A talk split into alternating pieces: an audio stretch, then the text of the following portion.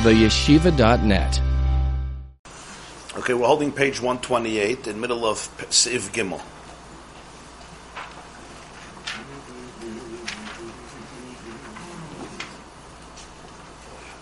So yesterday we learned, the Gemara says in Masechta Avodah Zarah in the first Perek, because he says Perek Lifnei Eidehen, which is the first Perek of Avodah Zarah, Tavches, that Yisrael, it's a braise of Rabbi Shmuel, that Yisrael, excuse me, Yisrael shebachutz laaretz oivdi avodah kechavim b'tarahein. The Bnei Yisrael, the Jewish people living in Chutz Laaretz, outside of Eretz Yisrael. Chutz Laaretz means Chutz, outside of Eretz, of the land of Eretz Yisrael. Literally, it's translated, they worship idols, betara, in purity. Now, the moment it says betara, it's trying to say something. What's pshat betara? Betara means, it's not chas v'shalom that they're trying to be over the Vedazon. Rashi explains. Betara means, it's below kavana. That's what Rashi says. It's without kavanah. And Rashi also adds, Ve'ein samim alev. They don't realize it. Rashi uses two lashonos. It's below kavanah, Ve'ein samim alev. It's not an intent of Avodah Zarah, and Bechal there's no simas lev. They're not cognizant. They're not aware. And the big shaila is what the Gemara means. Yisrael shebachutz laaretz oivdei Avodah Zarah. This Rabbi Shmuel taught.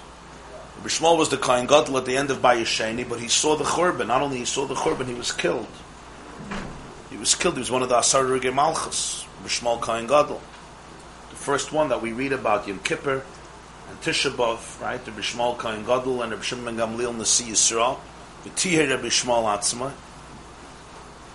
So Rabbi Shmuel says, in Chutz Laaretz, it's a new dynamic. So the Baal HaTanya explains it. Now, I should just add that the Gemara over there brings from the Braisa of Rabbi Shmuel a scenario. The scenario begins to explain it. The scenario says that a Oived Kechavim makes a feast, a wedding feast for his son. He makes a mishta, and he invites all of the Jews in his city. So he says that they eat kosher food. They eat their own food.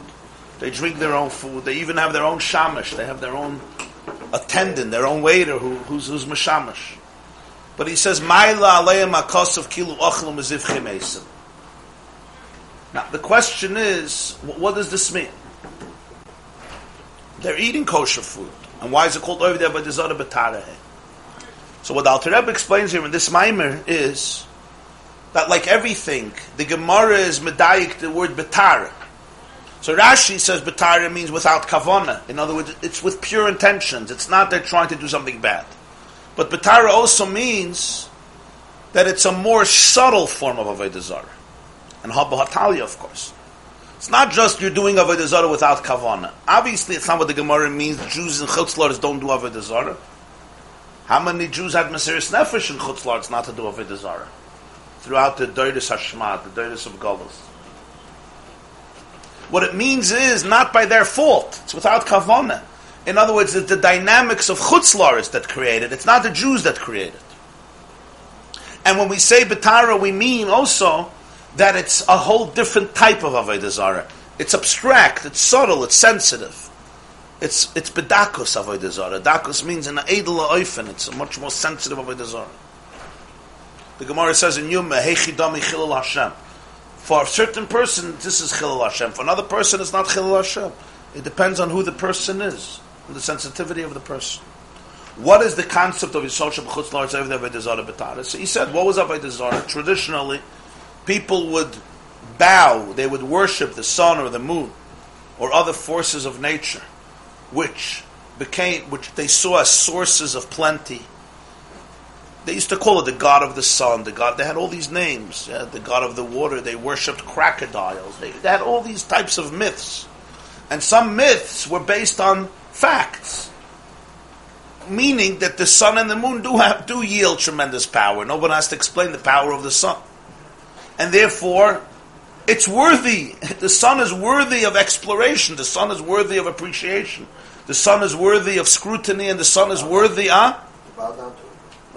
What the mistake is that they attributed to the sun independent power. They turned the sun into a god. They turned the sun into a deity, rather than a force of nature that is a tremendous force, and for which we're very grateful. We talk every day about Yotzer HaMoiris. We talk, Hameir La'aretz V'ladarim Alei. Yotzer, there's a special bracha before Kriyat Shema, dedicated to the luminaries. Yotzer HaMoiris. What are the Moiris? The Moiris are, the Moiris B'Rikiyah HaShamayim, first and foremost the sun. But we see the sun as being Meir La'aretz, as a shliach, as an agent of the hashpah of the creator of the world of Hashem. K'garzen b'yad ha'chotzev, like the axe in the hand of the chopper, the hammer in the hand of the contractor, of the builder. You don't attribute independence to the hammer. You understand that the hammer is simply a tool that's being used by the builder. So are we appreciative for hammers? Of course, we're appreciative for tools. But they're tools, they're not deities, they're not gods. And when a person loses himself, he bends down his head. What's what prostration is?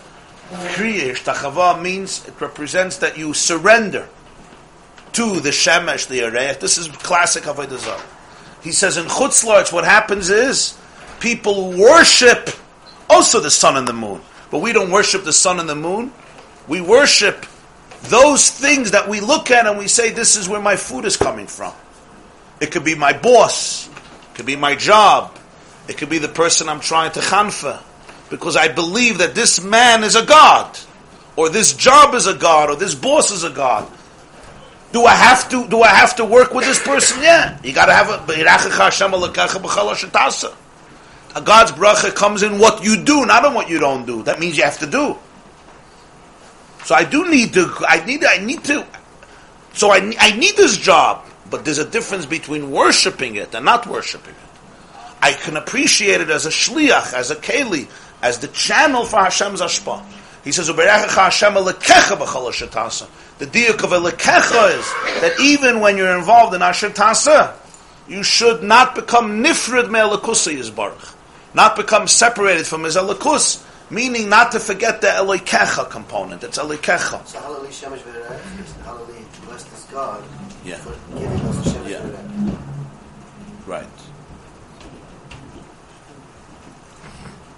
It's interesting. You say the Yotzer Hara. We start with Yotzer Hara, and then Yotzer Hara. The whole bracha is one thing. Focused on that. In between, we said what the English. They have the English. The blue English you have. So what's your shayla about Yotzer HaMoiris? No, it's just interesting. It's just absurd. And we start Yotzer HaMoiris, and then we think about the Malachim, and say Kaddish, and then we finish Yotzer HaMoiris. It's just one long bracha talking about the Mehiris. Yeah. And in between it has incorporated all the Malachim. Yeah. I don't want to answer this question. He says, is this din in a goy? No, the siddur, the blue siddur. Huh? A goy should also recognize that it's just a shaliah. In other words, it's just a hammer and the one that wields the hammer. Yeah. How does that come out of the Shemesh? Avodah Zarah. That one should not be. But not this level of fine, the steepness. Right. It's a grosser level. Of course, yeah. Is there any tzad to say that putting the Malachim in the middle of this whole thing, like you just started to say, that putting the Malachim in is sort of reflecting our aspiration? They understand that they see Pirud a much more higher sublime level than we see, where our level of Pirud is much higher, that we aspire to that fact that our perception that this is not, that they are only shlichim, that we're not nifrod, should approach that of the malachim, and that's why we're putting him in the middle of the just from the I just want to say how the translation of Hallelu Shemesh V'Yareach is right. Praise him, sun and moon. In other words, we're saying that the sun and the moon also praise him. We're addressing the sun and the moon that they also praise him. Everybody praises him. Yeah. You know, they recognize who they are. We just don't recognize who they are. In the Hashyness, yeah. It sounds like it's gone a little bit over the line. Is Is that just a misconception? Or? Yeah.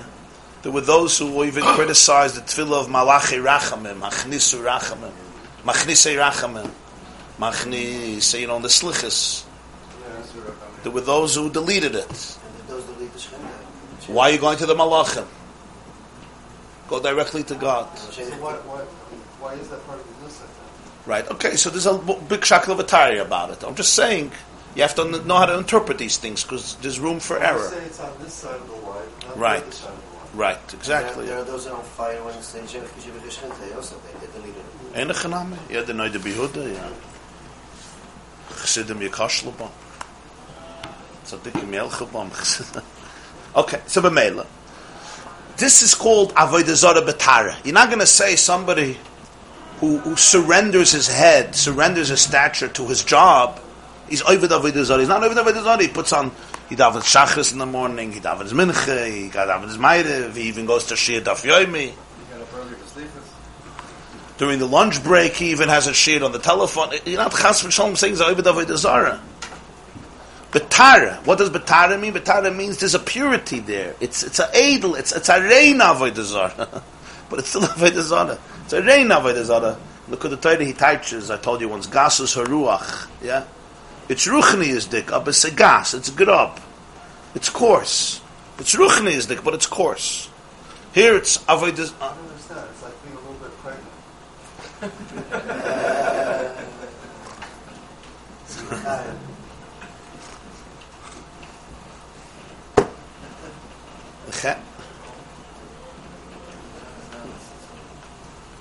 So therefore, when the person worships that and turns it into a pirut, it becomes separated from its source. So there's no balance, there's no harmony. What's the result? The result is skila. Skila doesn't mean here skila in Gashmius. It means skila in Ruchnius. What's skila in Ruchnius? Desensitizes the heart. The heart becomes stone-like. From a heart that flows, from a heart that's open, as he calls it, psichas halev, a heart that's open to be able to experience life in its full richness, this person's heart becomes like stone. And that's what skila represents. Skila doesn't begin in Gashmis. As we said, the whole Torah is ishtalshalus, always begins with ruchnis. The oynish of skila is a psychological consequence of certain types of behaviors where a person's heart turns into stone. On a physical level, that's what skila was. There was a physical stone on his heart. Emotionally, spiritually speaking, what does it mean a physical stone on his heart? That the heart becomes stone-like. The heart becomes hard and impenetrable. You can't penetrate it. He himself can't penetrate it. The heart loses its emotional fluidity. That worked? Okay. A heart has to be fluid. There's energy there. There's love. There's excitement. There's enthusiasm. And the heart closes. That's called a leva evan. And we know how this happens. I mean, if you're somewhat self-aware, we know certain experiences. We just close off the heart. Sometimes at a very young age, we close off the heart because of pain.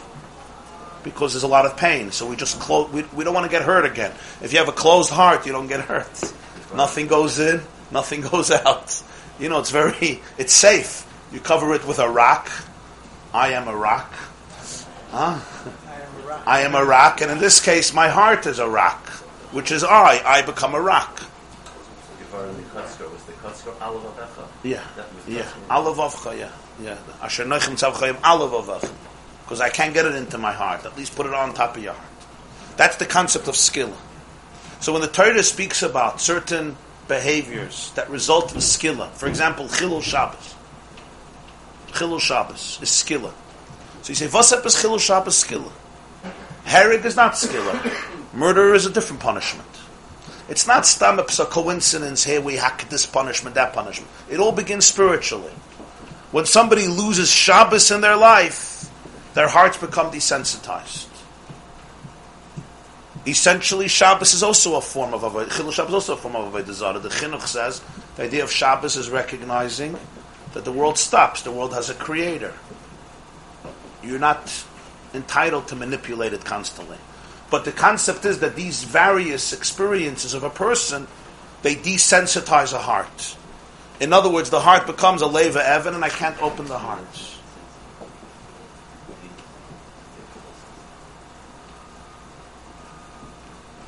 You have sometimes you say about certain people they become heartless. There's somebody here yesterday who grew up in communist Russia, spoke about so that's an extreme, spoke about Lenin or Stalin, Trotsky, these types of people, the leaders of the Bolshevik Revolution 100 years ago, 1917. It wasn't just their hearts were like stone. They became heartless at a certain point. I don't know how they were as children. At a certain point, you kill, you murder millions of people, and you don't blink. It's almost you become a heartless person. Your heart is not alive anymore. You don't feel this, you don't feel that. It's almost like a machine. So you have it in brutality, in sadism, barbarity. But you also have it betara. You have it in much more refined people. Huh? So what happens here is that the lave becomes a leva evan, and the person really, it's very hard for them to emote. It's very hard for them to experience life. Now he continues. He says, V'chein, 1, 2, 3, 4, 5, 6, 7, 8, 9, 10. 11 lines from the bottom, 128. Drushim l'Shabbos Shuvah. V'chein kol ha'koyos. A similar thing would be, Chazal say, kol ha'koyos, kilu oved avodah zarah. Here again, when somebody gets angry, you're not giving them skilla. It's not a psaninian of missa. You're not giving them skilla. But when we say kol ha'koyos, kilu oved avodah kechavim, or next, gasus haruach.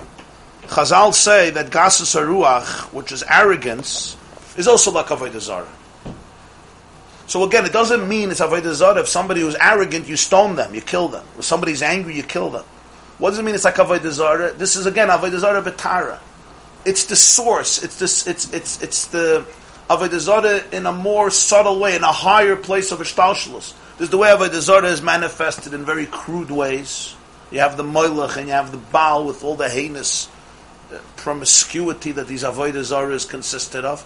But you have edel avodah zarahs. Kol ha'koyos or gasus haruach, arrogance, is a concept of avodah zarah.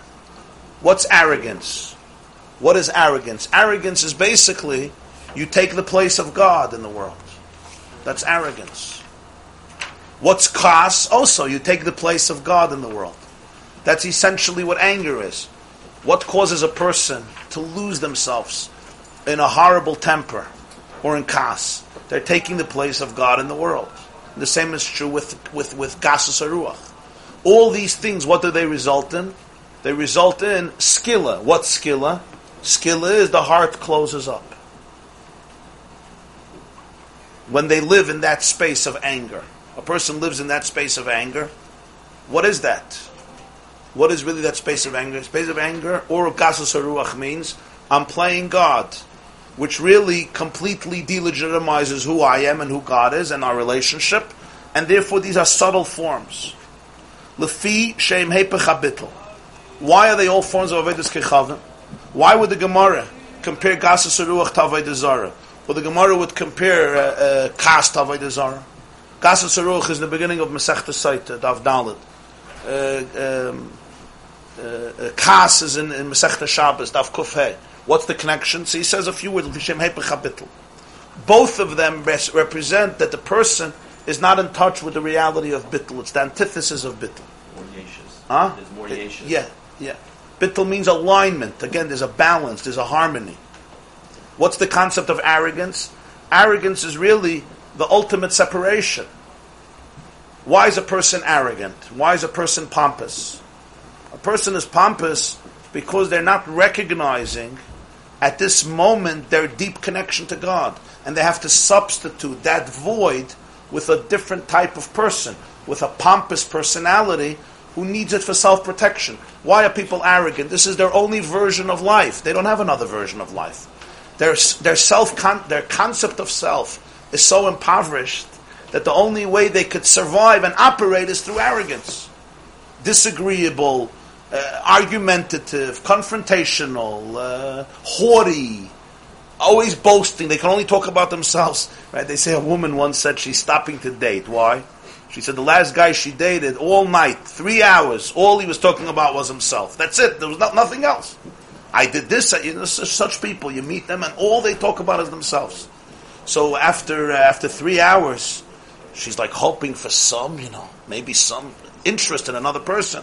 He looks at her and he says, 3 hours I've been talking about myself. I think it's enough.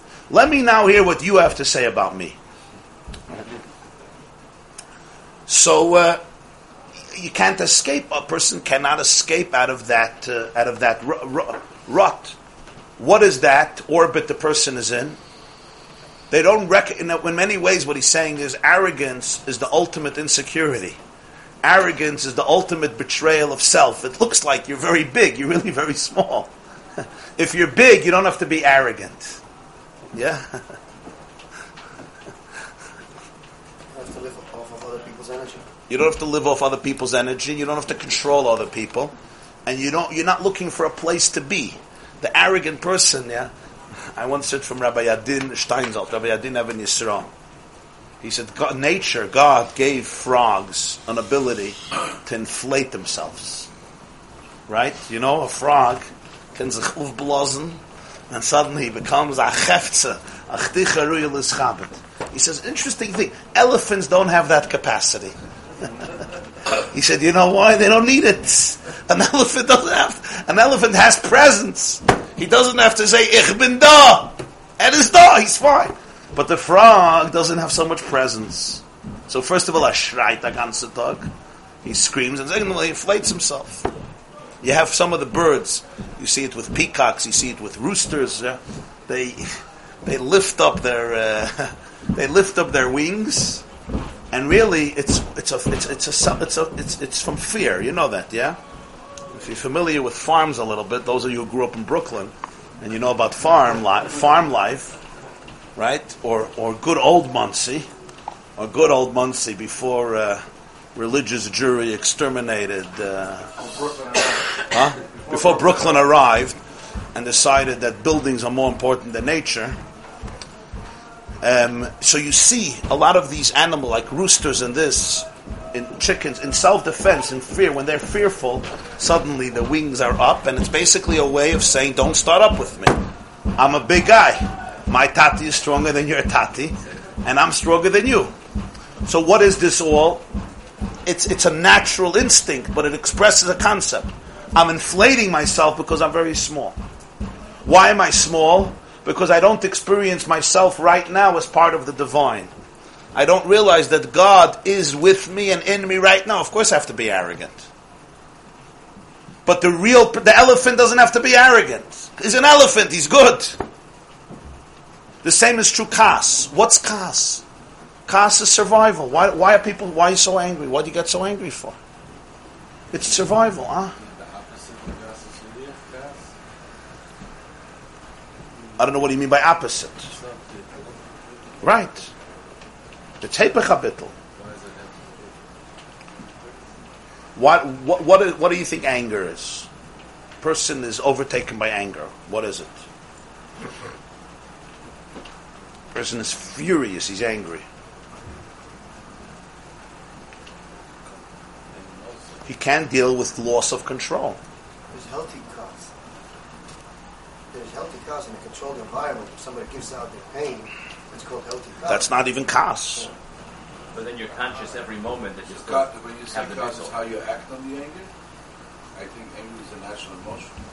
Yeah, how you act with it. What do you do with your anger? Control. But cause is an emotion that you take on. And sometimes we have emotions that come from a consciousness of avodah zarah b'tara. The question is what I do with it. Do I contain it, or does it contain me? We also have feelings of gasas ruach. We have all these feelings. That's part of the human journey. The fact that we have all these emotions, that's not the issue. The question is, do these emotions define me, or do I put these emotions in context, or do they put me in context of them? That's the choice. We all have these emotions, unless you're a unique neshama that's completely transcendent. You're never in kas, so you're never in this. A person experiences kas. but then I could be cognizant of what's going on, and I could almost observe the pattern. Look at any outburst of conflict, even inside, right, at your children. I don't want to say at your spouse, but at anybody, and you'll see the pattern. And if you look at the pattern, you'll understand that you're not aware of how close you are to God at the moment. You're in loss of control, and you're trying to substitute it. Anger is basically a secondary emotion to cover up pain. You want every emotion now? No, enough depression. With arrogance and depression is something else. Well, ultimately, everything is connected to this nakuda, but depression is a different inyan. Depression, the way it's already expressed, is that the person feels like nothing. Kas is not expressed that way. Kas is about his own too, right? Yeah. Kol hakoyes ki ilu avodah zara. Gasas haruach shkulah. So he says, why? Doesn't mean a person is worshipping avodah zara. People get angry all the time and they're fighting erlich yidden. They're not over the avodah zara, but betara. And the result is skila. Again, skila in ruchni is what is that? A person's heart becomes stone-like. So is it feeling angry or acting on the anger? Well, acting on the anger basically means that you're not aware what the anger is. A person has an emotion. Right? We have these emotions. What happens next? It's the emotion, but we're not. Again, a person can have emotions that are based on avodah zarah b'tara. But the question is, do those emotions control me? Or do I control those emotions? Do I contain the emotions, or do the emotions contain me? Do the emotions take over my I? But what's going to be the difference if I let the emotions explode and just have free reign over my life? I just want to stress out that feeling, let's say somebody really wronged you. I feel angry. There's different ways to act out. Good question. Somebody really hurt you. So is it an anger? Almost a good emotion, like you were hurt. Good, it's natural. Natural, okay, I should say.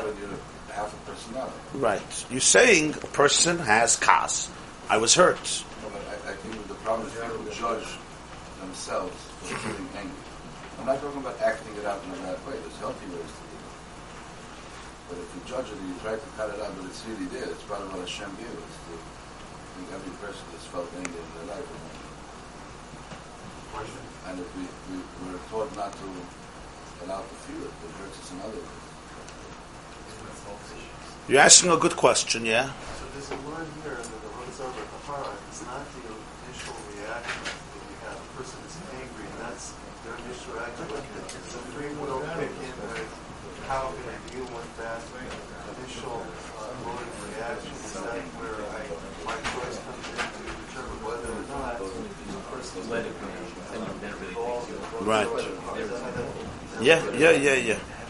I want to respond to what Reb Shlomo just said. L'cha'ira, people often feel they judge themselves for getting angry because they're taught kol ha'koyes ki lo avodah avodah zarah. So if they're good Jews, they have to feel that they're not angry, but of course they are angry. So now they're only repressing their anger, and then they're upset at themselves for getting angry. And they're now angry at themselves more than anybody else.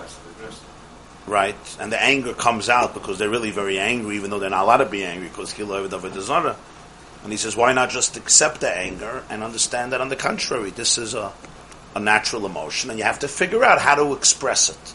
You don't have to break windows and jump off a bridge, but there's different ways you can deal with it. That sounds very good, but it's a little deeper than that. And the reason is because anger is, generally speaking, a secondary emotion, which means a cover-up emotion. Anger covers up pain. That's what it is. We don't want to feel the pain, so we get angry. If I could say, you're a manuval, he's a Russia. Ich gehe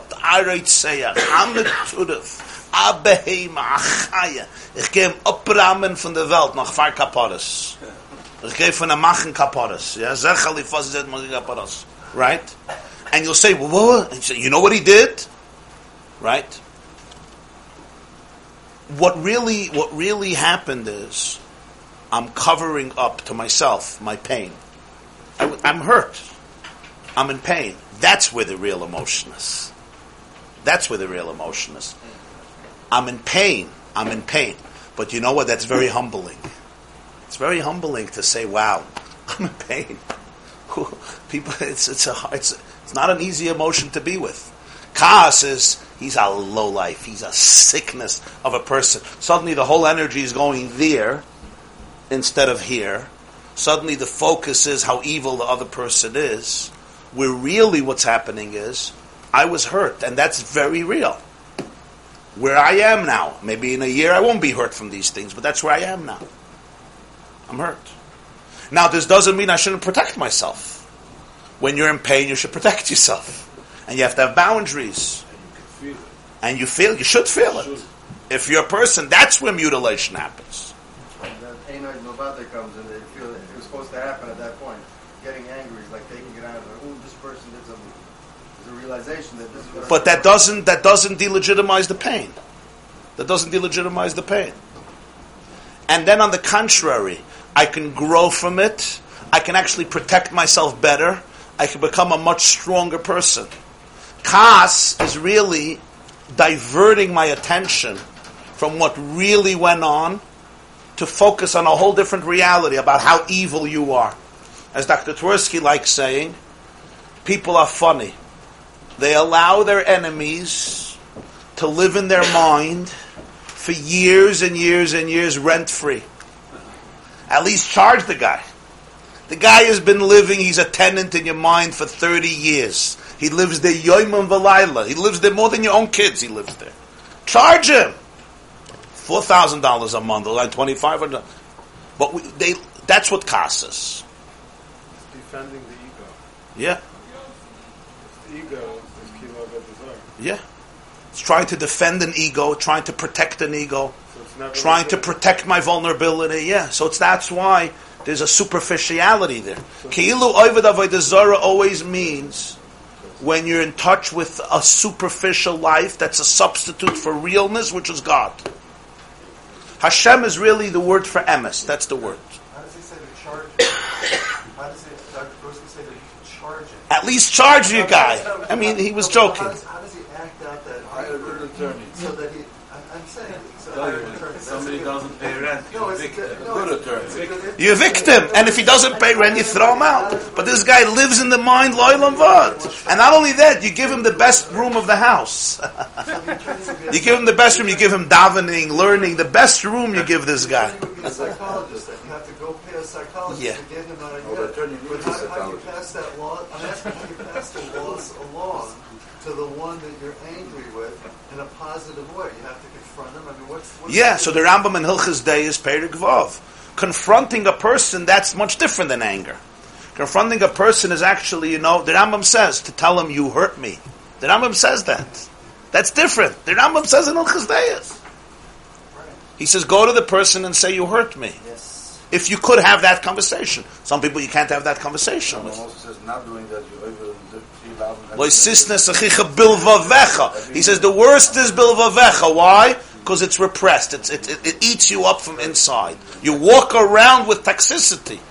In other words, you have that skilla. Skilla means you walk around with a closed heart. Angry people have to close their hearts. Painful people who are pained don't close their hearts. They have open hearts. So this doesn't mean people don't hurt. It hurts. And the natural emotion is it hurts. And I may cry. And I may have to create very strong boundaries. And I may have to call the police. You understand? This is not, don't get angry, don't protect yourself. Let's make, when we teach people sometimes ideals that are not based on, we say, Kol HaKoyz Kila Avodah Avodah Zarah means somebody slaps you, don't get angry. Make believe you're not. What do you do with all the anger? It's there, and it comes out. Instead of coming out to that person, it comes out to your wife, it comes out to your children. You remember some of you would go home, or you would get at night? You told your father, my teacher slapped me today in Cheder. So what happened? You got more. And all his anger at work towards his boss, who did he let it out at? Sometimes people are angry at work. Who do they let it out at? They can't let it out at the boss. Somebody once told me he was a board member of a shul for 45 years, till he quit. I say, why'd he quit? So he says, all the board members, they're like chashuva people. But at home, they can't express themselves. They're afraid of their wives. So where do all their issues come out? In the shul, in the board meetings. He can't deal with it anymore. Sometimes, issues that are not dealt with, it's not they don't go away, they come out. But they leak. They leak out here, they leak out there, because they're not dealt with. That's why halacha legislates the grief process also. Yeah, exactly. You have to experience the pain and channel it the way Hashem tells you so. Mutilating the self doesn't work. The Kotzke Rebbe once said, and again it's a subtle word, as mit zerbrechta taiva wird von ein taiva zwei. When you break a taiva, you turn one into two. Now think about it. What does it mean? Isn't it all about shvir? So many svarim, especially Sifrei Musar and shviris hataivas. Kotzke Rebbe knew about these svarim. But he was saying a very profound idea. You have to know how to deal with a taiva. If it's just about breaking it, you didn't get rid of it. You turned it into two taivas. One is conscious and one is unconscious. You understand? Instead of it being conscious, you just sent it to the unconscious, because you can't be conscious. I'm not a Neved Avedazana. I don't get angry. I never get angry. I'm not angry. Bichlal. It's your problem. I'm not angry. You know that emotion? Oh, look who came in. I'm explaining what Efes Ulasai means. Emes Malkeinu Efes Ulasai. So that's Avodah Zarah always means being in touch with the facade of reality. Bittul means not substituting reality with the facade of reality. Getting into the core, what causes it. Atazah. Then we can break it. Yeah. A guy betrays you for $5 million, it's very painful. And you should probably call your lawyer. And it hurts. And you shouldn't be doing business with this guy, and you have to protect yourself, and you want to get back your money. But now what happens if for the rest of the next year, what my mind is busy is, he is the most despicable person. What am I really doing? Am I helping myself? We know I'm not helping myself. I'm helping myself by creating boundaries that I need, by getting my money. Maybe I have to take him to the entitlement, whatever the proper method to get my money back. I want $5 million. I want my $5 million. I didn't deserve to lose it. I mean, maybe I deserve to lose it, but not through him. Let's put it this way: he didn't have to take my $5 million. And then there's another element in kas. Another element in kas is ultimately when you could feel the pain, you can also realize, and this is a journey, that the person. That ultimately nobody is in full control of my life. In other words, this happened to me. It's part of my journey. It's part of my relationship with God. You didn't hurt me. I was hurt by your actions. So you made a choice to hurt me, and that's why you have to take accountability. You have to apologize. You can't say, "Oh, it was hashgacha pratis." If God didn't want you to get hurt, you wouldn't have lost the money. So therefore, I'm the tzaddik God. I'm Hashem shliach.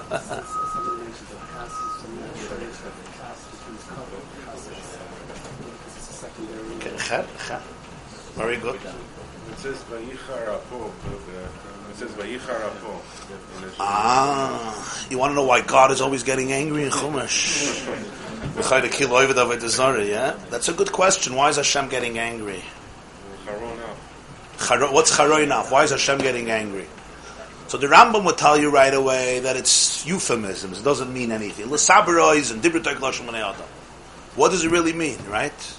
V'chora af Hashem b'chem. V'chora af Hashem b'chem. So it's tak also words from the Kotzka, the Hoibin of Art. Siach Sarfi Kodesh, he brings, say for Siach Sarfi Kodesh, I think Parsha Shmois. It's very, very beautiful word, he says. It's good for Asayis Mitzhuvi, Yom Kippur. It says by Moshe, Hashem summoned him by the snet to go redeem the Jewish people from Mitzrayim. So Moshe took out every excuse. You know the excuse book that Bochum and Yeshiva have? Sure. He took out every excuse from the excuse book why he can't go. the first thing he tells Hashem is, Mi anoichi ve'benech. I'm a nobody. So God says, well, I'm sending you, that's who you are. Then he says, Lo yesh dvarim anoichi, I can't even talk. God says, who made anybody talk? It's me, I'm sending you. Then he says, they're not going to believe me. He says, they are going to believe you. Finally, Shlach na b'yad tishlach, just said somebody else. And Rashi says it was a whole week that they were arguing back and forth. So basically, you want to bring on... And Moshe, what happens at the end? Vayichar af Hashem b'Moshe. God gets angry. So basically, you learn it. Basically, you called in your son, and you told him you want him to do a bar mitzvah presentation. And he says, I'm a nobody. He said, no, you're good. I can't talk. You could talk. Nobody's going to listen. They will listen. Get somebody else to do a bar mitzvah for him. I'm not becoming 13. So all you do is you start screaming and you say, I'm disowning you. He says, okay, I'll go do it. I mean, first of all, Moshe here has to accept the mission of his life. And how does he accept it? Because God got angry. Hashem couldn't convince him. He had every excuse. Finally, in simple English, if we weren't talking about God, we would say he lost it at him. He lost it. He started to scream at him. He got angry at him. He said, just go. What is okay? So the whole shlichus was based on based on fright, based on pachad. You know that things that you do out of fear are very weak. Things that you only do because your father screamed the living daylights out of you, right? Huh? Those things, they're not in fakir. The first opportunity, you're going to let it go. The whole shlichus of Moshe was based on anger. So the Kotzke Rebbe says, and this is the problem with all translations. He says we don't translate the words. We say Vayichar af Hashem b'Moshe, if you want a good English translation, and the Lord's ire burnt against Moses. The Lord's wrath, better even. God's wrath burnt against Moses, which means he was burning mad at him. He says, read the words, Vayichar af Hashem b'Moshe. B'Moshe. Hashem's anger, which we'll explain in a moment, started to burn in Moshe. What does it mean his anger burns in Moshe? So he says, Moshe, he says it in three lines. I'm just elaborating a little, the way I understood it. Why was Moshe refusing to go? He had good reasons. He was humble. He couldn't speak. He was not a communicator. He didn't see himself as a leader. He didn't think the people... Moshe had good reasons. But the ultimate reason was something else. And that is that despite everything, the Golus Mitzrayim didn't get to him. He didn't experience it. Remember, he cared. He already he killed an Egyptian, Vayigdal Moshe. But he was in a desert. He was with God. Sem given ganz gut. It didn't get to him. Yeah. A mother, Chas v'Shalom, whose child is very, very ill. And she needs to, as we know from reality, and she needs to affect doctors and influence people in hospitals to do something for the child. She doesn't say, call. I can't communicate. I don't know how to talk. Send somebody else. If it's your child, you learn how to talk. And you don't send anybody else. And you don't care if they believe in you or not believing you. And you don't say, I'm humble. You know why? Because it brent a fire. Because the passion is burning. After Hashem talking to him for a week, Moshe refused to go. Vayichar af Hashem b'Moshe. The passion of Hashem started to burn in Moshe. He communicated to Moshe his own passion, his own pain, his own agony over Golus Mitzrayim, what's happening. That af started to burn in Moshe. Moshe started to feel about Golus the way Hashem felt about Golus. The moment that happened, he said, I'm in. I once heard from the Lubavitcher Rebbe, the Hibben Amais, about the Chafetz Chaim. He said it once. He said it himself with a lot of passion. There was once a gezeira in Poland against Shchita. I think it was the 20s, the early 30s. The Chafetz Chaim sent a delegation to the leader of Poland to speak to him. So he said that they came back, and the Chafetz Chaim asked them what happened. So they told the Chafetz Chaim that the prime minister was there, but the translator, who was supposed to translate, didn't come. And they speak Yiddish, so they couldn't communicate with him. Because they spoke Yiddish, he spoke Polish, and they couldn't communicate, the translator didn't come. So the Chafetz Chaim said, Hat emetze gechalosht? Did anybody of you faint? If anyone would have fainted, the Prime Minister would have understood. He wouldn't need language. When somebody cares, when somebody's passionate about something, they find the language. They don't need language. They could cry, they could faint, they could scream. So the point here is, Vayichar af Hashem b'Moshe. So when you say in Kriya Shema, V'chara af Hashem b'chem, what's the real translation? God's passion will start burning in you. B'chem, inside. In other words, you'll be able to see the world the way He sees the world. You should be able to see reality the way He perceives reality. It's a whole different experience. But that doesn't follow Mozart's the Shemayim, but wait, Mozart. That's next words. How does it? Very good question. How does it follow? How do you follow these words by Vatzar Shemayim V'Lo Yimotar? The same thing. And here we come back to another important idea. How do we understand Vatzar Shemayim? It's punitive. In other words, al pi pshat, you say, let's talk about a person. You get angry at your family. You say, we were supposed to go to Chalamoid, we were supposed to go to Six Flags, instead, not. I was supposed to get you, what do you get in 7-Eleven? Slush, Slurpees? We're not.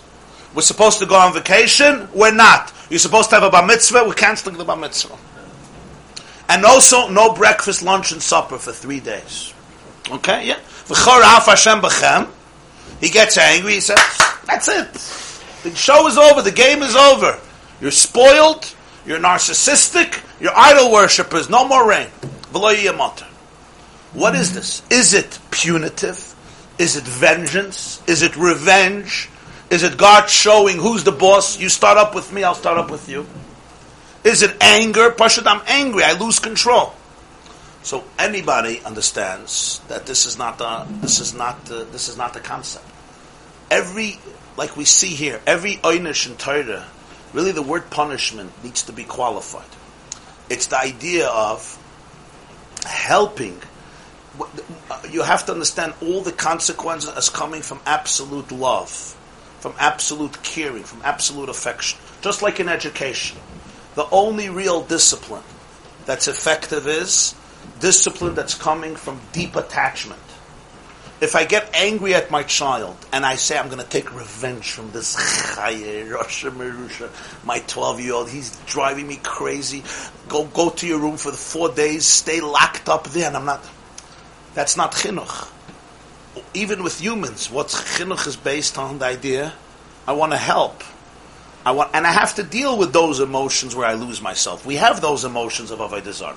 So by the Ribbono Shel Olam, for sure, all these consequences, it's all about education, instruction, elevation. Basically, is the method for the human being to become sensitive to the world and see it the way God sees it. In other words, to experience His passion about Avodah Zarah. Or if you want to put it again, on a ruchnisdika level, V'atzar Shemayim V'Lo Yimotar means you're going to stop crying. You're going to lose your ability to cry. There won't be, the heaven in you will be plugged. V'Lo Yimotar. You will lose your sensitivity, that skilla. V'atzar Shemayim V'Lo Yimotar. You will lose the heaven in you. The heaven in you will be plugged, and your own rain won't flow. Your own energy won't flow on a spiritual level. On a physical level, it's the idea of the world being shaken up by the fact that it's dysfunctional. So all these Einshim and Torah coming from Torah's Chaim and Avas Chesed, Torah's Chesed, it's never about, I'm going to get you back. It's rather about, always, about cleansing, rehabilitation, healing, helping a person ultimately achieve his or her ultimate potential. Now this doesn't explain everything that happens in the world. We don't understand a lot of things that happen in the world. There's so much mystery. Just like we don't understand God's mind. But whenever we see an oynish in Torah, it's never coming from what we call loss of control, or anger, or I want to get back at you. That's not that whole concept. That whole concept is alien to Judaism. It's a corrective. Always. One always has to see the ava in it. If one doesn't see the ava in it, they're not in touch with the reality. But how does it flow then from Bechor? You're saying Bechor Hashem, Afach Hashem B'chem is a good thing. There'll be a bren in you So that shouldn't be followed by any corrective. Unless you say the goal. No, that's the goal. How will there be v'chara af Hashem b'chel? The person becomes aware of imbalance in life when things are imbalanced. How do I become aware how imbalanced my life is? When everything is working, it's working. When things are not working, it challenges me to open myself up to a deeper reality and say, maybe I'm in a world of Avodah Zarah. So, v'chara Hashem b'chem via yes. So the breakdown of the system is painful, but that breakdown helps you fix a broken system. Whenever systems break down, we all know this in our own lives. When systems break down, it's painful. Who likes broken systems? Right? But if your car had a serious problem and it breaks down, right? It may have saved you. If the plane stops working on the runway, that's a good thing. Because it could be dangerous. So when systems break down, it's not fun. But if they allow us to look and see what's broken and change perspective, that's a beautiful thing, even if it's a painful thing.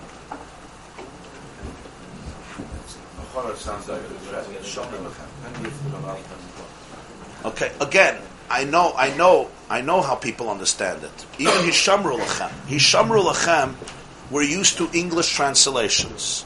So Hishamru Lachem is basically, you see this, right? When people say Hishamru Lachem, you could see God with a finger, right? People see it. This is called real Avodah Zarah. We all have pictures of God in our minds. The most famous picture is like this. Hishamru Lachem.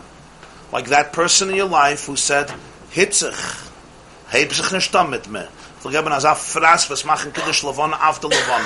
What they tell you? I'm going to. You start up. Hishamru Lachem. Because if you start up with me, I hit harder than you. So there's the guy with a finger. I once read a description of somebody. He said he wanted to be Ma'orer Yiras Shamayim before davening. Before davening, he wanted to feel Yiras Hashem. So what did he do? This is a Ma'aser Shoyu. It was a Chashav Yidgrad. He said he imagines God as a rhinoceros. He poshet images. Imagine you walk out on the street and you see a rhinoceros charging you. Or a buffalo. Yeah, how would you feel? You'd get scared? You'd get a little scared, Emes. So he says, now he starts davening. Geizaya Mazbeh, that his whole davening verse, God is a rhinoceros and a buffalo. Huh? Yeah, but that's what happens. So, and the buffalo is shum. So all the words, it has to be understood. That's not a Avodah Betara. That's less than Betara. I don't know real, again, I'm not saying... He means the higher, that's what I mean. He meant well, yeah, he wanted Yiras Hashem. What's the best Yiras Hashem? That's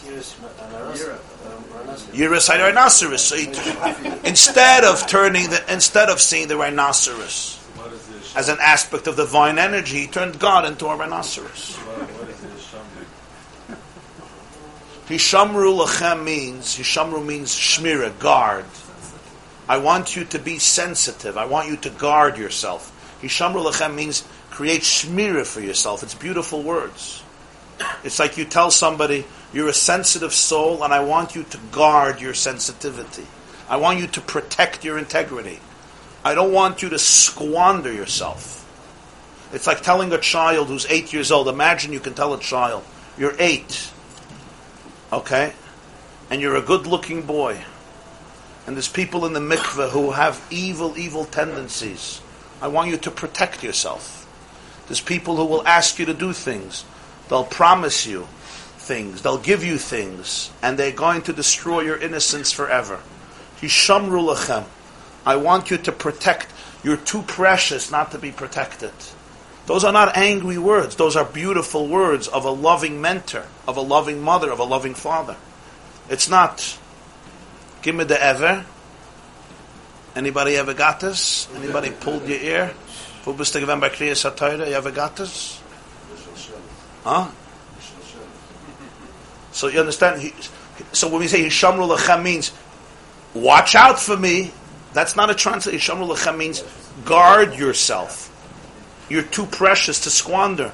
Pen yifta levavcha. The heart is very vulnerable. And then what's going to happen is, I'm not going to destroy you, because I love you too much. I'm going to realize that you don't see the world the way I see it. You don't see yourself the way I see you. You see yourself as a piece of garbage, as a piece of junk. So v'chara af Hashem b'chem. The passion of God, what you are, how great you are, needs. I want it to start burning in you. I want you to see yourself the way I see you. I want you to see your destiny the way I see you. Of course, this is Pashta Pshat. This is real. This is real Pshat. This is real. This is the emes. This is the emes. Let me. In the same davening, we say 100 times, especially in Slichas. Hashem, Hashem, Kel Rachum, V'Chanun, Erech Apayim, V'Rav Chesed, Noitze Chesed, V'Emes. So if you say about your father, my father is a man who's full of compassion, full of grace, full of patience, and full of love. Rav Chesed means abundant love and kindness. So I say, really, wow, now tell me about your father's conversations with you. Every conversation he's basically warning you that if you don't follow his instructions, he's going to throw you out, he's going to kill you, he's going to destroy you, he's going to destroy your family. I'm like, I think you need a little therapy with your father. Somebody over there, something is off. So we say a whole lot. Toiv Hashem lakol, v'rachav aval kol masov, yiducha Hashem kol maasecha. Paiseach es yedecha, masbiya tzadik Hashem b'chol drachav, chassid b'chol masov, karev Hashem l'chol kairav. Are we schizophrenic? Is Judaism schizophrenic? God is loving until you tick him off. Remember, you tick him off small stuff. If he's like the Gemara, afilu sach ben baruch sham, ben baruch sham, ben baruch ali yishtabach. Afilu, you tick him off till you. So you say this guy is nice, but don't come close. They say about it. He's a nice guy. The gabbai in shul, right? There's always the gabbai in shul. He's a nice guy. But if you come close to him, if you get on the bima, ever did a fraskin, there's going to be an imprint on your cheek till after your sheva brachas. So the guy is a bissel meshugi. You stay away from these people. So we don't realize that when we educate people about God, we do these things. So children grow up with a horrible image of Hashem. Some of those images are filled with hate, filled with negativity, but they're scared to say it because you're going to get punished for that too. But just because I'm scared to say it doesn't mean I don't have it.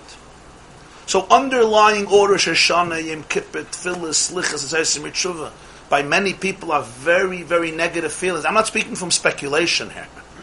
I'm speaking of hundreds and hundreds of conversations I've had personally with people in writing or Baal Peh. Hundreds, not 10 and not 20. Hundreds of conversations. What is it? Good people. And then you have to say every day, 3 times, V'ahavtas Hashem Elokecha. So imagine this. Ich frasked it on, okay? And then I say, but tell me that you love me. What type of love do you think? The love itself is unbelievably hurtful. It's like, I'm going to destroy you, but now tell me you love me. You know what that does with people's brains? Huh? You know what that does with people's brains? Imagine an abuser after everything he does, and now hug me, and now embrace me, and now tell me that you love me, and tell everybody that you love me. There's something very, very dysfunctional about it, very painful about it. And if you don't say you love me, you're going to get the biggest punishment. So I mean, how much can you love such a reality? How real can V'ahavtas Hashem Elokecha be? And therefore we have to challenge ourselves and get rid of Avodah Zarah. We have to get rid of idolatry.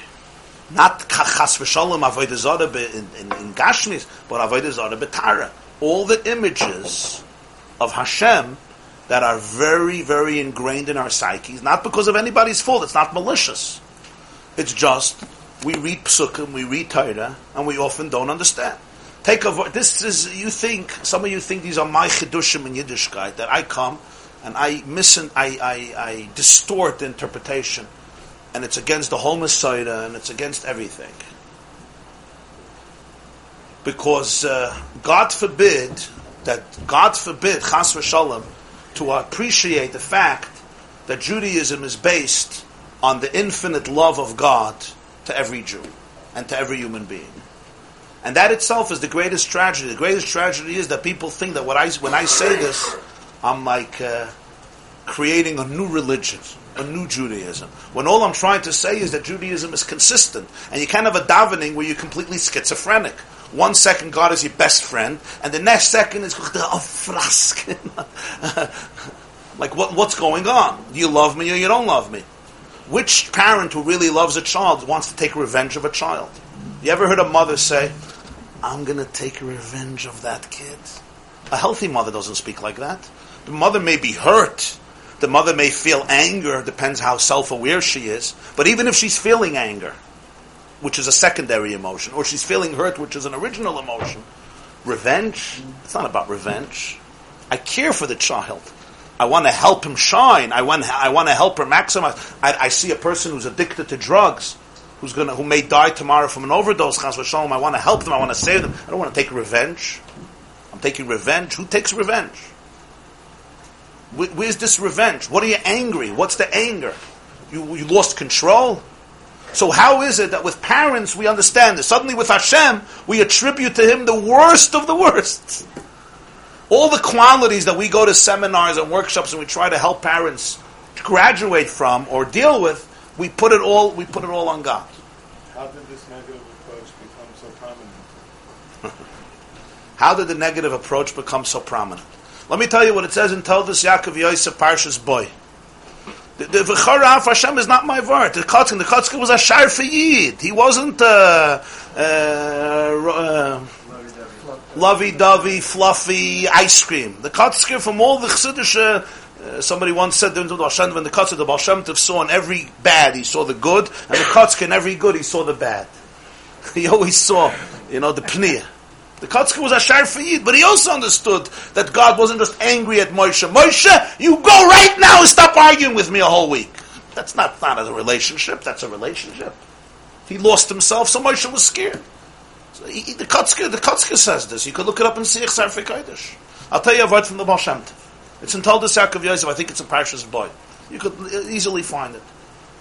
The base of the word. Keil Nekamas Hashem, Keil Nekamas Sefiyah. Here's another juicy line. Right? Today is Wednesday. Beautiful. Soon you're going to say, Keil Nekamas Hashem, Keil Nekamas Sefiyah. Right? And in camp they would sing, Keil Nekamas Hashem, Nachmet HaNegen. Nachmet HaNegen. Now translate. Keil Nekamas Hashem. God is a God of revenge.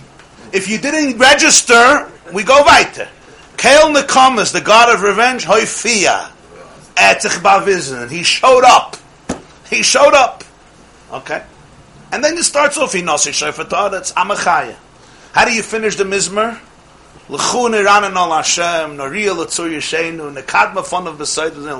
So imagine your father calls you in and say, Yasaleh, Yankele, Davido. Let me tell you about Tati.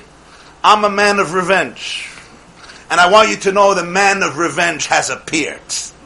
He's not in the closet anymore. At his door, he's here. He appeared. What comes next? Somebody once told me his father would give him a choice at night between a belt or a stick. He had to make the choice. The next is the belt. Give me the belt. Talking in the old days, before when these things were still, they still happen, but a little different. Though people are more silent about it. So.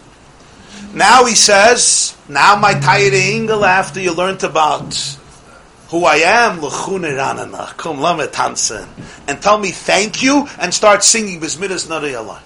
So who's schizophrenic here? Ich bin der Meshugana? What's going on here? God is going to take revenge. Now start dancing.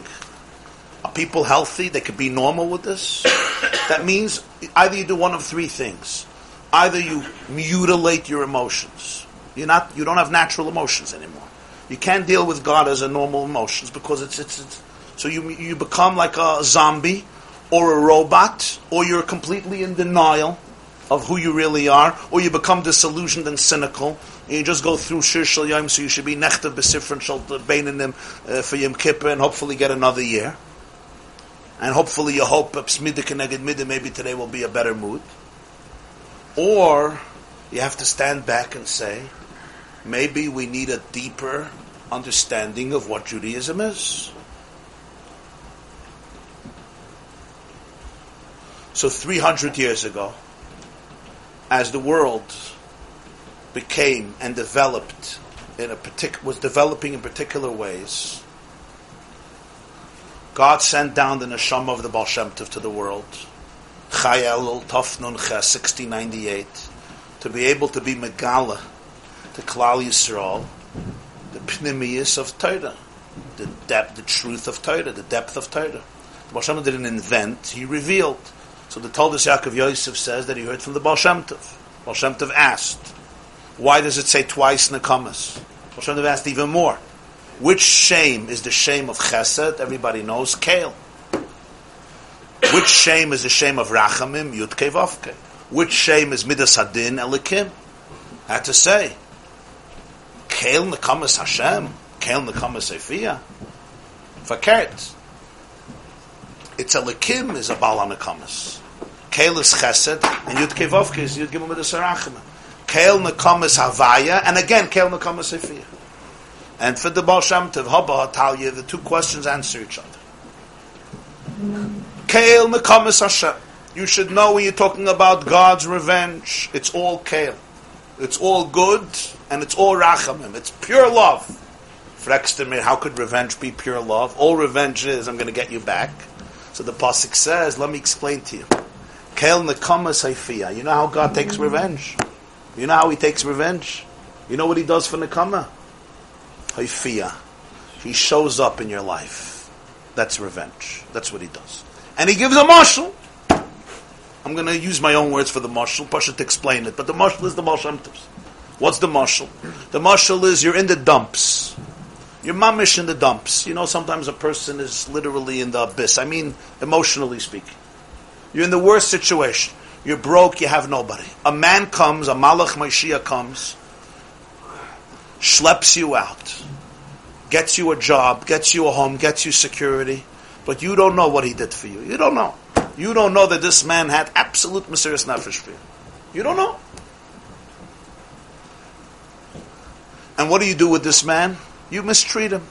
You abuse him. You backstab him. You deceive him. You're still in a dysfunctional place. So you try to manipulate. And he's an easy guy to manipulate. You don't know what he did for you. Or you're not ready to know. So for years and years and years, you try to outsmart him, and you're sly, and you steal from him, and you lie to him, and you use him, and you abuse him. And one day, as you grow up and you mature, you discover everything he did for you. He appears in your life. You suddenly feel his presence and what he is. You know what you feel then? What do you feel? There's a deep, deep shame. And the Baal Shem Tov says there's no revenge that's deeper than that. All other revenge, I'm going to get back at you. He says, this is the shame that comes from, wow, how can I be like this? So he says, Kale Nekamas Hashem. God's Nekamas is all love. Really, how? Because Kale Nekamas, what pshat Kale Nekamas? Haifiyah. One day he appears in your life. And you say, wow, this God I thought was a boogeyman. Literally a boogeyman, a monster. The guy who hates me, the one who hated me from the age of 3. Everyone told me God hates me and I hate God. You know, you were told that you are a disappointment to Hashem. And suddenly, Haifiyah, he appears in your life. Suddenly you become aware of Tamuru Kitov Hashem. David HaMelech says, Tamuru Kitov Hashem. Why does nobody know about these psukim? These psukim, I also, Rabbi YY makes up. Who made up the pasuk? Tamuru Kitov Hashem. Benny Friedman made it up. The Alter Rebbe once said, Tamuru Kitov Havaya Versucht wird sein, as der Eibishter is good. The Herst. But there has to be one thing. Tamu. If there's no Tamu, you know, sometimes you want to convince somebody, say, this is good food. The cholent today is unbelievable. They say, I don't believe in cholent. Taste it. Tamuru. How do you taste God? How do you taste God? Do we have the mechanism to taste God? So you have Likutei Torah. How you toyim Hashem? What do you eat? Vanilla ice cream? Aya mit leber? What do you eat Shabbos afternoon? How do you taste God? Onions and crushed eggs with leber? Huh? Kishka? How do you taste God? Toyamel, blintzes, lasagna, spare ribs with a little barbecue sauce. How do you taste God? Huh? So some people get filter fish. So of course, so what do you know? There's a tamu uruk, but there has to be tamu uruk. Itoiv Hashem. You'll read through Tillim, you'll see it all says in Tillim. You read through anything, you see it. But we have to have eyes that are sensitive. So I would read the pasuk Kel Nekamas Hashem Kel Nekamas Seifi. I say, okay, God is having a hard day today. Wednesday is a hard day. Stay out of His sight.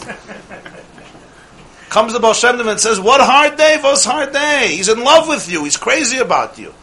Baal Shem Tov once said that Hashem loves every Jew more than parents love a Ben Yochid who was born in their older age. Everybody knows the love of parents to children. If you have a child, you know. Imagine you can have children and you have one child at the end of your life. The love that the mother and father... Baal Shem Tov, the love of Hashem to every Jew is infinitely more than that love. Can you imagine that? So think... When you say today in davening, Avas Oilam Avtanu, how do you touch that? I made that up also. Avas Oilam Avtanu Hashem Elokeinu. If you're an good Ashkenazi, you'll say, Ave Rabbe, noch besser. Chem l'gdoy l'viseira chamal toleinu. Haboiche ba'am Yisrael ba'ava. Before Shema Yisrael, you have to say twice, not enough once, that God loves you like crazy. Before Shema Yisrael. In the beginning, Avas Oilam. And it's not enough. If not, don't say Shema Yisrael. Chazal said, you're not going to understand Shema Yisrael. Comes Ma'ariv. First we speak about nature. It's beautiful.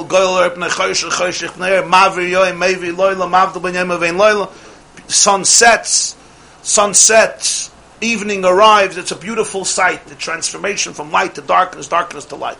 He rolls up the light for the darkness like Glila. And then he rolls away the darkness for the light, like this morning. And that's a celebration of nature and God's world. What's the next step? Boom. He created a whole world. But now he's going to tell you, but let me tell you now about my love. The first thing. You love them eternally. Next. Most people do it the opposite order. But somehow Chazal didn't believe in the opposite order. Most people say, if you'll do Torah and mitzvahs, God will love you. Emes? If not, He'll hate you. That's not what it says. And Rabbi Weiwer didn't make this order. I didn't change this nusach. Because of that, Torah and mitzvahs, I love you so deeply, I gave you a way to be able to connect. Torah mitzvahs al-madad. Al-kain. What's al-kain? I want to know what's pshat al-kain. We say this every single night. I know you're not allowed to explain the Siddur Chas v'Shalom because it may be you're not allowed to understand davening. We may actually understand. Right. It won't be good. You may even change your relationship to God. You may destroy idolatry. Who wants to do that? Right? What's the alkane? What's the alkane? Anybody ever thought? Alkane Hashem Elokeinu. Right? You can even pick up your hand if you want. Alkane. What's the alkane? What did you say first? Alkane. Can anybody tell me what the alkane is? Reb Nachum, du bist doch a linguist. What's the alkane? Disciplining a child. I love your discipline. Therefore, no, it's not the alkane Hashem Elokeinu b'shachveinu v'kumeinu Nasiach b'chukecha v'nismach b'divrei seiroshu mitzvisecha lo'elam vod and v'aytekiyeh b'chayenu v'arichamenu. You see the structure of this bracha? Every one of my shiurim is in this bracha. You don't need more. Every one. It's all there. I'll translate the bracha. You loved us with eternal love. Torah and mitzvahs you taught us. That comes right after the love. You love me infinitely. You give me Torah and mitzvahs, which is the deepest way of connecting to you and the deepest way of life. Al Kain, therefore, what's the therefore? Therefore, because of all this love, this relationship I'm not going to let go of. I'm going to celebrate it. It's the epitome of life. And then you continue. If you made a mistake, now you'll say, ooh, but what happens if I made mistakes? I betrayed, I abandoned. How does that come in here? This is already talking about somebody else. This is a person who left. Don't think the love changed. Why would I think Tassim Emenu? Because if it wasn't B'Shachveinu of Komeinu, Nasiyeh B'Chakach, so maybe you stop loving me. Say, no, I'll toss him in Menu Loilamim. This love will never change. I love you unconditionally, the way you are. I take pride in what you can be, in your potential. But don't think the love changes, ever. Baruch Atah Hashem, Oihev Amma Yisro. And we all know to say Hashem's name, it's serious. You're not allowed to say a bracha she'eina tzricha. So every Jew makes a bracha b'shem Malchus and says, Oyev Ami Yisrael. Wait. Why don't you ask God if He loves you? How are you saying His name? You say a bracha with Hashem. Maybe He doesn't love you. Maybe He's upset at you. Maybe He's angry at you. That's not a shayla. Not a shayla. The Baal HaTanya writes, we say every morning 3 times, Baruch Atah Hashem Chanun Hamar B'Lisloyach. Maybe He doesn't forgive you. How do you know He forgave you? Maybe He doesn't. He's like, Slach Lanofa. Ask him. You have Nevuah. He told you. Baruch, it's a bracha l'va told him. Maybe he doesn't forgive you. The pshat is, it's not a suffix brachas l'hakel. So the Baal HaTanya says in the Geras HaTshuvah, the Charayit is not even a suffix, a svek that he forgives. There's no such a thing. If you said, I'm sorry, it's over, done. And what's the next step? Why don't you see my pain and redeem me? So, excusez-moi, I should see your pain? You just 2 seconds ago said that you're full of sins. Hashivenu, slach lana v'niki chatanu. What do you mean I should see your pain? Why don't you look at your sins? Re'einu v'anyenu. Look at my pain. V'rivu rivenu. Fight for me. U'galeinu. You just sinned. The answer is, Chanun amar b'lisloyach. It's over. No sins. No sins. You said it by Shachris, then you said it by Mincha. Then by Maidiv. Don't you think after 50 years God says, imagine every day you cheat again, and every day you come to your boss and you apologize. At some point he throws you out. Here he never throws you out. Every day. And everyone gets up. I didn't make up these stuff, my friend. It's Pshutishal Mikra. Reina Vanyeno. Reb Simcha bin Mepshischa says, why is it after Ne'ilah, after Ne'ilah, everything is done. Anaya Yar. Yom Kippur is over, forgiven. What's the first thing we say after Ne'ilah? V'hu rachum yichaper over. I don't understand. You said you're forgiven. V'hu rachum yichaper over. So we're done already. How many Jews sin between Ne'ilah and Ma'ariv? At least if there would be a break for 5 minutes, kamen sich nach versindigen. But Melostach Nish Leben. After Ne'ilah, people lose it, right? They sat a whole Shabbos, the ADD kicks in, and the hunger kicks in, and that V'urachim is the fastest V'urachim in the world. So nobody sins between Ne'ilah and Ma'ariv. Even if you want to sin, nobody talks. They want to go home to eat. So what do you chaper over? And then you daven Shmoneh Esrei by Ma'ariv, and you say, Slach lana avinu ki chatanu mechal lana. Where did you sin? Between, for the quick Ma'ariv. For the quick Ma'ariv. Where did you sin? Who sinned between Ne'ilah and Ma'ariv? I'm asking you. What they do? What they do to Ne'ilah and Ma'ariv? They played poker? They didn't even go on the web yet. Maybe some people between Ne'ilah and Ma'ariv, they can't say, but most people didn't go. Okay, so that's not an Aveda. A human being is hungry. So you know what Rabbinim... What else would we say about Ma'ariv? It's 13. That Judaism has to go. That Judaism has to go. What else should we do? Of course we do this. What else should we do? We should enjoy life. We don't do that. We have to be miserable. You could hakaran another bracha. Make it miserable. Why not? Another few tkiyas. Why not? That has to go. That's all based on the same conception that there's really somebody who's trying to, what's a nice word? Whatever. I wanted to use another word, but okay. We'll keep it this way. You'll finish the sentence yourself. So Harib Simcha Binim from Shischa. You want to hear what he says? He says, you know what Yechaper Avin is? You know what Slach Lanu Avinu is? That after a whole Yom Kippur, people think that God did not forgive them. And that's the sin. After a whole Yom Kippur, people don't believe that God forgave them. They don't believe that they're healed. They don't believe that they're fully good. They still are busy knocking themselves down. So you say, Slach Lanu Avinu Ki Chatanu. What's the sin? That I believe that I'm a sinner. That's a sin.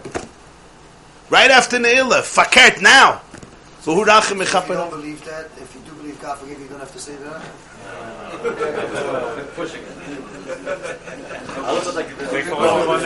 Nuchem, you have to say it for all your chaverim who don't believe that God forgave them. Okay. Wow. This class is brought to you by the yeshiva.net. Please help us continue the classes. Make even a small contribution at www.theyeshiva.net/donate.